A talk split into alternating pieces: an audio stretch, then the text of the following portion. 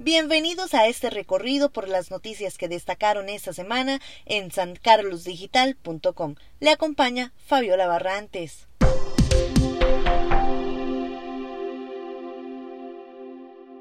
Durante un mega operativo judicial de 57 allanamientos, un empresario sancarleño de apellido Herrera y vinculado a la constructora Herrera quedó detenido. Al sujeto lo vinculan con supuestos sobornos a funcionarios de Conavi para obtener beneficios en contrataciones de obra pública.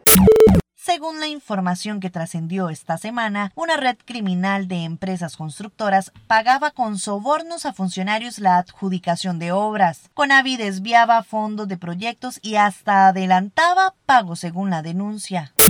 A raíz de esta maraña y tras una nueva moción del diputado Luis Ramón Carranza, la Comisión Legislativa de Ingreso y Gasto Público investigará el proyecto inconcluso de la nueva carretera San Carlos y el destino de 300 millones de dólares que ya están invertidos en la obra.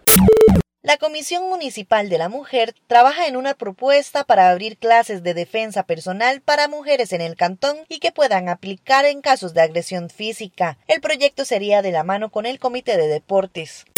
En temas regionales, 600 árboles de 40 especies distintas darán vida al primer Museo de Árboles Vivos en Upala. Esta semana, autoridades del SINAC dieron a conocer detalles de este jardín botánico que coleccionará árboles con fines científicos, recreación y turismo en el centro del cantón. La falta de vacunas hizo que incluso esta nueva semana que inicia la región tuviera que desacelerar el ritmo de vacunación contra el COVID-19 con primeras dosis. Autoridades locales trabajan solo en la aplicación de segundas dosis.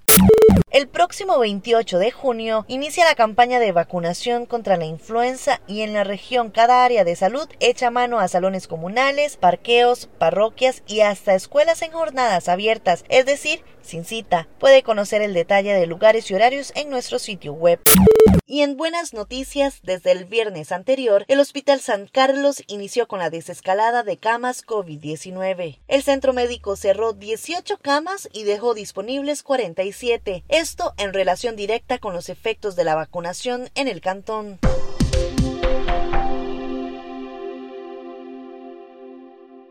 Gracias por acompañarnos y desde sancarlosdigital.com enviamos un saludo a todos los padres del cantón que con orgullo hoy celebran su día. Le acompañó Fabiola Barrantes y les espero la próxima semana.